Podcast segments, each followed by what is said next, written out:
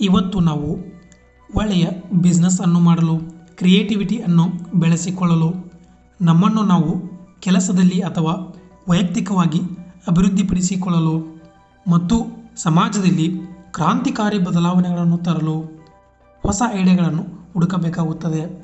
ಹಾಗಾಗಿ ಹೊಸ ಐಡಿಯಾಗಳನ್ನು ಹುಡುಕುವುದು ಹೇಗೆ ಎಂಬುದನ್ನು ತಿಳಿದುಕೊಳ್ಳೋಣ.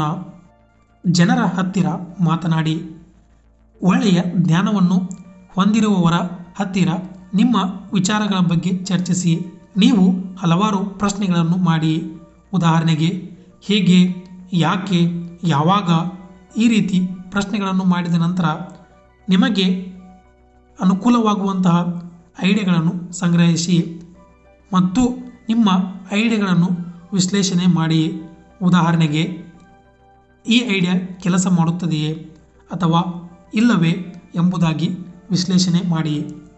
ಸಮಾಜದಲ್ಲಿ ಆಗುವ ಬದಲಾವಣೆಗಳನ್ನು ಗಮನಿಸಿ.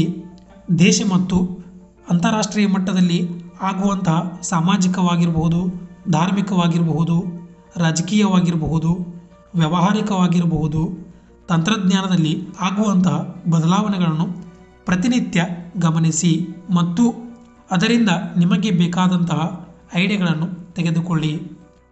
ಪುಸ್ತಕಗಳನ್ನು ಓದಿ.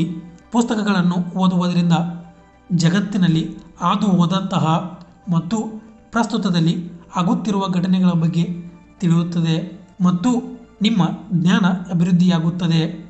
ರಿಸರ್ಚ್ ಮಾಡಿ, ಒಂದು ಟಾಪಿಕ್ಕನ್ನು ತೆಗೆದುಕೊಳ್ಳಿ.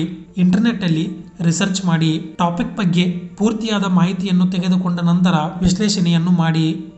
ಬರೆದಿಟ್ಟುಕೊಳ್ಳಿ, ಜನರ ಹತ್ತಿರ ಮಾತನಾಡಿ ಕಲಿತಿರುವ ಸಮಾಜದಲ್ಲಿ ಆಗುವ ಬದಲಾವಣೆಗಳನ್ನು ತಿಳಿದುಕೊಂಡ ಮೇಲೆ ಪುಸ್ತಕಗಳಿಂದ ತೆಗೆದುಕೊಂಡ ವಿಚಾರಗಳ ಬಗ್ಗೆ ರಿಸರ್ಚ್ ಮಾಡಿದಂಥ ವಿಷಯಗಳ ಬಗ್ಗೆ ಒಂದು ಪುಸ್ತಕದಲ್ಲಿ ಬರೆಯಿರಿ. ಏಕೆಂದರೆ ನೀವು ಯಾವಾಗ ಬೇಕಾದರೂ ಓದಬಹುದು, ಅದರಿಂದ ಕಲಿಯಬಹುದು ಮತ್ತು ಹೊಸ ಐಡಿಯಾಗಳನ್ನು ತೆಗೆದುಕೊಳ್ಳಲು ಸಾಧ್ಯವಿದೆ.